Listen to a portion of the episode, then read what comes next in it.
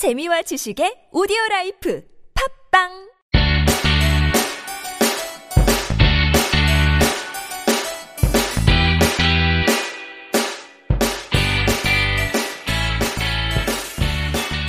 찾아가는 법률 서비스를 지향하는 법률사무소 시우 김삼연 변호사입니다. 쉰세 번째 함께 읽는 민법을 시작해 보도록 하겠습니다. 음, 고전이 좋은 것이 어, 고전이라는 건 뭐 이미 수없이 많은 사람들이 시간에 걸쳐서 많이 읽고 또 재해석하고 아, 이래서 많은 사람들이 그 기본적인 줄거리나 뭐 내용은 알고 있는 경우가 많은데 어, 그렇다고 하더라도 이 고전을 다시 접하게 되면 접할 때마다 이제 새롭게 새로운 맛이 이렇게 나는 것이 어, 정말 신기하기도 하고 그것이 바로 어, 우리 인간이 어, 떻게 만들어낼 수 있는 창조할 수 있는 어, 그런 깊이의 힘이 아닌가 그렇기 때문에 많은 사람들이 고전이라는 이름을 붙여서 어, 좋아하고 어, 존경하고 어, 그런 작품들이 되지 않나라는 생각이 드는데요. 어, 물론 뭐 아직까지 고전 고전이라고 이름을 붙일 수 있을지는 잘 모르겠지만 시오노 나나미 그 일본 작가가 쓴 로마인 이야기 제가 어, 팟캐스트를 하면서도 한두 번 이렇게 말씀드린 적이 있는 것 같은데 어, 그 책을 어, 또 시간이 지나니까 다시 한번 보고 싶다라는 생각이 들더라고요. 특히 카이사르와 관련된 그 사권 어, 사권 5권이었나요? 3, 3권 4권이었는지 정확히 기억은 안 나는데 어, 그 부분은 정말 많은 어, 저에게 영향을 주었고 또 음, 기억이 나서 어, 다시 몇 번이라도 보고 싶은 그런 어, 부분이 아닌가라는 생각이 듭니다. 카이사르가 뭐 굉장히 많은 어, 일들을 했고 영향을 역사에 많은 영향을 끼친 사람이지만 어, 특히 무엇보다도 좋았던 건 어, 카이사르의 행동이 항상 공익과 사익을 함께 음, 가지고 있는 어, 그런 방향으로 행동을 했던 것이 어, 정말 멋있게 느껴졌고 어, 사회 속을 살아가는 우리 사람들이 어, 할수 있는 어, 가장 최선의 음, 행동들이 아닌가라는 생각이 들었습니다.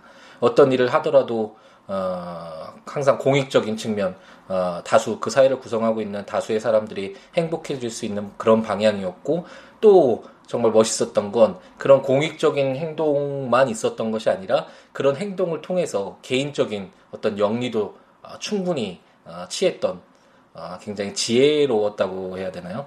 어, 그런 멋진 어떤 인간이 아니었나 라는 그런 생각이 들고 어, 그 로마인 이야기를 보면서 어, 나도 참 카이사르처럼 어, 어떤 행동을 하든 공익과 사익이 어, 함께하는 그런 행동을 해야겠다라는 어, 다짐을 많이 했었던 것 같습니다. 음, 그 함께 있는 민법 지금 팟캐스트나 뭐 블로그에 나오는 그 어, 함께 있는 민법의 포스팅을 어, 통해서도 이런 어, 행동을 행동이랄까요? 이런 강의를 시작하게 된 것도 어, 사실상 어, 우선 처음에는 뭐 공익적인 그런 생각도 분명히 있었죠. 어, 그동안 어, 현대 사회를 살아가는 사람들은 어쨌든 법률이 가장 가까이에서 어, 항상 어, 이렇게 꺼내서 쓸 수 있는 그런 무기가 돼야 되는데도 너무나 멀게 느껴져 있었잖아요. 법률이라는 것이 너무 멀리 있었기 때문에 어, 정말 전문가들만 어, 독점하는 어, 그런 어, 시스템이었고 그렇기 때문에 어, 억울하게 피해를 보거나 어, 법률 어떤 서비스를 받지 못해서 어, 손해를 보는 그런 경우가 너무 많아서 어, 조금이나마 어, 그런 어, 좀 나쁜 폐단들을 어, 없애는데 에, 도움이 되고자 아, 시작했던 건 맞는데 이런 걸 통해서 어, 사익이라고 할까요? 저희 개인적인 어, 이득도 상당히 많아지는 것을 에, 요즘 에, 들어서 확인합니다. 많이 어, 찾아주시고 아, 그래도 아, 인정해 주시는 분도 많고 아, 감사하다는 이야기도 많이 듣고 아, 그런 걸 통해서 행복을 느낄 뿐만 아니라 그와 함께 아, 제가 이런 아, 이제 포스팅을 하면서 다시 한번 조문들을 보게 되고 그리고 이렇게 강의를 하면서 이 조문들을 한번 되새기면서 한번 전체적으로 한번 연결도 시키면서 그려보는 이런 과정들을 통해서 어, 제 자신이 어떤 법학적인 어, 그런 어, 실력, 지식, 실력이랄까요? 이런 것도 좀 더 나아지는 것을 느낍니다. 어, 어쨌든 전체적으로 바라보는 시각도 어, 좀 더 좋아지는 것 같고 그동안 어, 몰랐던 부분, 약간 재미가 없거나 관심이 없어서 어, 이렇게 넘어갔던 부분들도 어, 다시 한 번씩 이렇게 어, 되짚어보고 그리고 설명을 드려야 한다라는 건 이 부분에 대해서 제가 잘 알고 있어야지 설명을 할 수 있는 거잖아요. 어, 이런, 어떤 준비를 하다 보니까 제 자신이 많은 어, 도움을 어, 얻는 것을 느끼고 어, 앞으로 제가 이런 변호사 업무를 계속 해 나가는데 또 큰 자산이 되지 않을까라는 생각이 듭니다. 앞으로 앞으로도 어, 공익과 사익이 항상 함께하는 어, 그런 행동을 할 수 있도록 최선을 한번 다해보자라는 다짐을 하면서 함께 있는 민법을 시작해 보도록 하겠습니다. 어, 지난번 시간에 어, 이제 짜투리 시간이었는데 그 시간에 잠깐 동안 어, 세 개의 조문 어, 그 블로그에 포스팅되어 있는 세 개의 조문을 바탕으로 어, 제가 설명을 드렸었는데 오늘 예, 이제 물과 관련된 상린관계 규정은 어, 모두 읽고 이제 아마도 한 다음 시간이나 다다음 시간 두 번의 시간이 끝나면 이제 상린관계 끝나고 이제 소유권의 취득 부분과 관련된 아, 조문들을 읽어 나가도록 하겠습니다. 어, 한번 생각해 볼게. 이 상린관계 규정이 왜 들어가 있는지 물론 이것과 관련돼서 뭐몇 차례 말씀을 드렸는데 어, 특이한 게 이제 제3장 소유권, 그러니까 그동안 점유권을 총칙 부분을 읽었고 물건 시작하면서 물건에 공통적으로 적용되는 사항을 뽑아놓은 총칙 규정들을 읽었고 어, 첫 번째 기본적인 물건으로서 점유권 규정들을 읽었잖아요. 그리고 세 번째로 이제 소유권에 대해서 어, 규정들이 시작되는데 어, 그 소유권의 첫 번째로 들어오는 게 소유권의 한계라는 제1절이 소유권의 한계입니다. 제목을 보면 제목이라는 건, 어, 그 어떤 테두리 그 안에 들어가 있는 내용을 대표하는 게 제목이 되잖아요. 어, 이 소유권의 한계라는 건 어, 제가 몇 차례 말씀드렸듯이 소유권이랑 가장 강력한 물건인데 물건에 대해서 어, 사용 수익 처분할 수 있는 마음대로 할 수 있는 그런 가장 강력한 물건인데 그런 어, 소유권을 무조건 인정하다 보면 어, 사회 경제적으로도 그렇고 어, 그리고 그 주위 구, 사회를 구성하는 어, 그런 구성원들 사이에서도 너무나 어, 큰 분쟁이 발생할 수 있겠죠. 문제가 발생할 수 있기 때문에 어떤 소유권에 어, 제한한다고 할까요? 그 소유권을 제한할 수 있는 그 한계와 관련된 내용들이 어, 제 1절인데 어, 여기서 바로 음, 상린관계 규정이 이 소유권의 한계 부분에 들어가 있, 이 제목 속에 들어가 있다라는 걸 한번 생각해 보시면 아 왜 상린관계라는 규정이 여기 들어가 있는구나라는 것을 이해하실 수가 있을 것 같아요. 상린관계라는 것이 제가 지금까지 말씀드린 바와 같이 어, 특히 토지를 생각하면 이웃 토지 이웃 간에 자기 소유권만 계속 주장하다 보면 뭐 소음도 낼 수 있고 뭐 연기도 계속 피울 수 있고 지금 물과 관련돼서는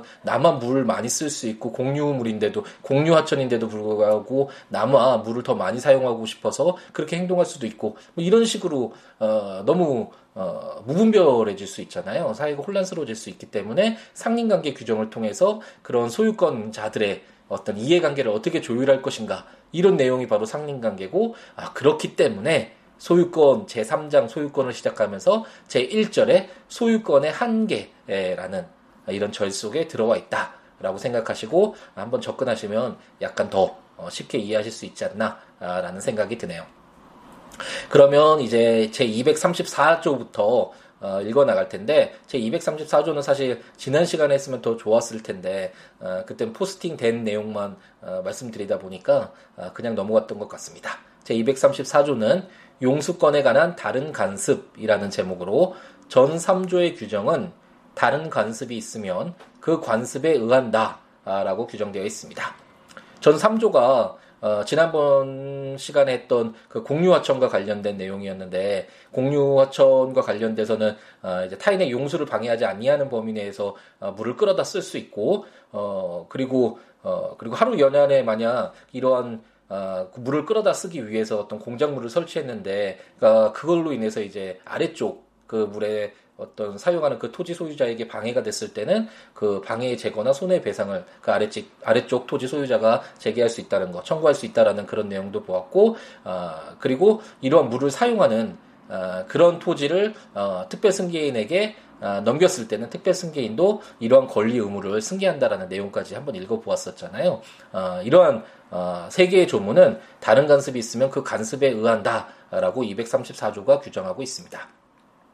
제가 말씀드린 바와 같이 처음 시작하면서 물의 이용과 관련돼서는 어, 뭐 현대사회에서는 공공사업으로 대체적으로 다 어, 처리가 되잖아요.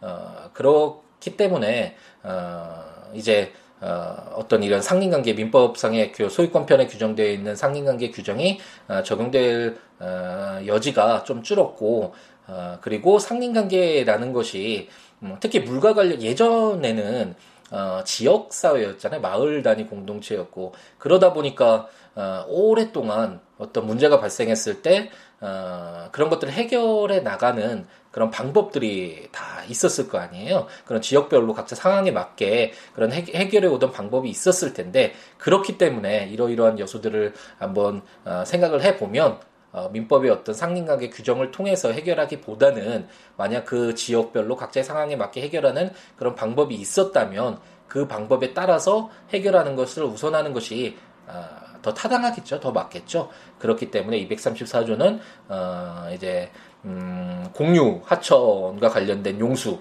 건과 관련돼서는 어, 민법 상린관계 규정에 있긴 하지만 다른 관습이 있으면 그 관습에 의해서 판단한다라고 규정하고 있습니다. 그럼 235조를 읽어보겠는데요. 공용수의 용수권이라는 제목으로 어, 상린자는 그 공용에 속하는 원천이나 수도를 각 수요의 정도에 응하여 타인의 용수를 방해하지 아니하는 범위 내에서 각각 용수할 권리가 있다라고 규정하고 있습니다. 어, 이 조문도 상식적으로 어, 생각해도 이해가 될 수 있는 부분이라고 할 수 있는데 음, 어, 토지 소유권자들이 함께 사용하는 우물이나 수도가 있었을 때 어, 이런 물은 당연히 다른 이웃이 물을 사용하는 거 방해하지 않는 아, 그런 범위 내에서 물을 사용해야 되겠죠, 당연히. 어, 어, 이런 내용들을 담고 있는 게 235조고요. 음, 그러니까 공용수, 같이 쓰는 물, 어, 그런 용수권, 물을 쓰는 그 권리는 어, 각 수요의 정도에 응해서 어, 각 쓰는 그런 정도에 따라서 어, 다른 사람이 용수를 그러니까 물을 쓰는 것을 방해하지 않는 범위 내에서 각각 물을 사용해야 된다라는 뭐 원칙적인 어, 그런 내용을 담고 있다라고 생각하시면 될 것 같습니다. 그럼 제 236조는 어, 용수 장애의 공사와 손해배상, 원상 회복이라는 제목으로 제 1항 필요한 용도나 수익이 있는 원천이나 수도가 타인의 건축, 기타 공사로 인하여 단수, 감수, 기타 용도에 장애가 생긴 때에는 용수권자는 손해배상을 청구할 수 있다. 제2항 전항의 공사로 인하여 음료수, 기타 생활상 필요한 용수에 장애가 있을 때에는 원상 회복을 원상 회복을 청구할 수 있다라고 규정하고 있습니다. 어, 아까 그 235조와 거의 유사한 내용이라고 할 수 있는데 어, 만약 이런 어, 뭐 이런 예를 한번 들어보죠. 갑돌이가 마을에 있는 우물을 잘 사용하고 있었는데 어, 을돌이가 이웃이었어요. 같이 살고 있는 이웃이었는데 을돌이가 이제 건축 공사를 해서 우물이 마르거나 사용할 수 있는 물의 양이 에, 줄어 줄어들거나 또는 아예 물을 사용할 수 없을 만큼 더러졌다라고 이렇게 가정을 해보죠. 이럴 경우에는 당연히 에, 갑돌이가 을돌이에게 어, 너의 어떤 건축 공사로 인해서 물이 줄고 어, 물이 그 더 이상 나오지 않고 단수되거나 아니면 감수 줄는 어, 줄감이죠. 이런 감수되거나 이런 사용하는데 장애가 생겼지 않느냐. 아, 그러면 이런 손해를 아, 당연히 배상해라라고 이런 청구를 당연히 할 수 있겠죠. 아, 그런 내용을 담고 있고 다만 이런 을돌이의 공사로 인해서 아예 무슨 뭐 마시는 물이나 기타 뭐 생활하기에 어려울 정도로 어, 이를 물을 사용하는데 장애가 있을 때는 단순히 손해배상 청구로 끝날 수 있는 게 아니죠. 물은 우리 인간의 생존하는 데 있어서 필수적인 거잖아요. 그렇기 때문에 이와 같은 경우에는 원상 회복해라. 너 공사 뭐 했던 거 어, 철거를 하든 부시던 어쨌든 그 예전 사용하던 그 우물이 어, 원래대로 우리가 마을 사람들이 어, 용서할 수 있게끔 어, 처음 원래 있었던 그런 상태대로 그걸 원상이잖아요. 어, 원래 있었던 상태대로 회복시켜 놔라. 원석 회복해라. 라는 청구를 할 수 있다라는 것이 제 236조가 되겠습니다. 아, 네. 그러면 저는 4개의 조문이라고 생각했는데 지금 물과 관련돼서 어, 3개의 조문이었네요. 어, 234조, 235조, 236조 어, 물과 관련돼서 3개의 조문이 남았고 다음부터는 이제 경계표 담의 설치와 관련된 어, 그런 경우 있잖아요. 이웃 간에 어, 내 토지라고 해서 경계를 딱 세우려고 담을 세웠는데 그게 뭐 타인의 토지에 뭐 침범하거나 뭐 어떻게 세울 것인가 그럼 공동으로 세우면 이게 경계다라고 했을 때 그 세울 때 비용은 어떻게 할 것인가 이런 문제들이 있을 수 있잖아요. 그와 관련된 내용들을 어, 이제 읽어볼 거고요. 어, 앞으로 어, 8개 조문 남았군요. 네, 8개 조문인데 한 번에 끝을 낼지, 어, 이 내용과 관련돼서는, 어, 말씀드릴 내용이 조금 있어서 아마도 두 번에 끊어지지 않을까라는 생각이 들긴 하는데, 어쨌든 8개 조문만 끝나면, 어, 이제 상린관계, 소유권의 한계의 내용을 담고 있는 상린관계 규정을 모두 읽게 되겠고, 어, 그리고 오늘은, 어, 이제 236조를 읽음으로 해서, 이제 물과 관련된, 어, 이웃 토지 소유자들, 뭐 사용자들도 마찬가지지만 이런 토지를 사용함에 있어서 어떤 자기의 주장만 하다 보면 어, 특히 물과 관련돼서 매우 어, 중요한 것인데 자기의 주장만 하다 보면 어, 분쟁이 발생하고 이로 인해서 피해가 입을 수 있잖아요. 어, 그렇기 때문에 이러한 이해관계, 물과 관련된 이해관계를 어떻게 조율할 것인가와 관련된 어, 물의 상린관계 규정들을 모두 읽어보았습니다. 네, 그러면 이제 제가 지난번 시간에 말씀드렸듯이 이제 원고가 완성이 됐기 때문에 어 제가 딱 이제 범위를 딱 잡아서 어 예전처럼 좀 체계가 있는 네, 조금 좀 더 나은 어 정보를 잘 전달할 수 있도록 한번 잘 어, 진행해 보도록 하겠습니다. 그동안은 어, 블로그에 포스팅된 그런 내용들만 그때까지 이제 올라온 내용들만 이렇게 설명을 드리고 하니까 약간 좀 산만했었는데 어, 이제는 좀 체계적으로 잘 해보도록 하겠습니다.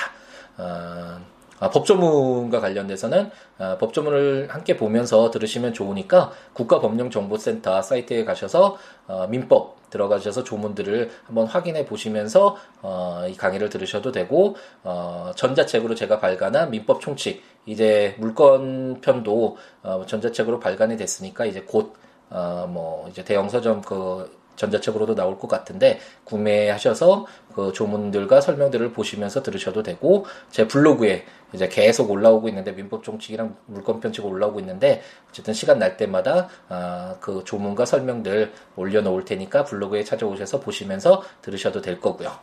그리고 저와 연락을 취하고 싶으신 분은 아, siwo.net, siwoolaw.net 블로그나 아, 02-6959-9970 전화 주시거나 어, 시우로 골뱅이 gmail.com 어, 메일 주시거나 어, 트위터컴 시우로 예, 이렇게 SNS를 통해서 연락을 주셔도 되겠습니다.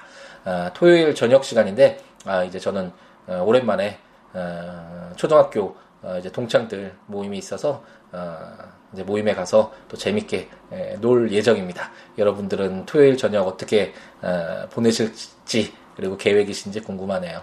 아, 토요일 잘 보내시고 주말 잘 보내시고 아, 이제 다음 어, 주더 새롭게 힘차게 어, 만나보도록 하겠습니다. 다음 시간에 뵙겠습니다. 감사합니다.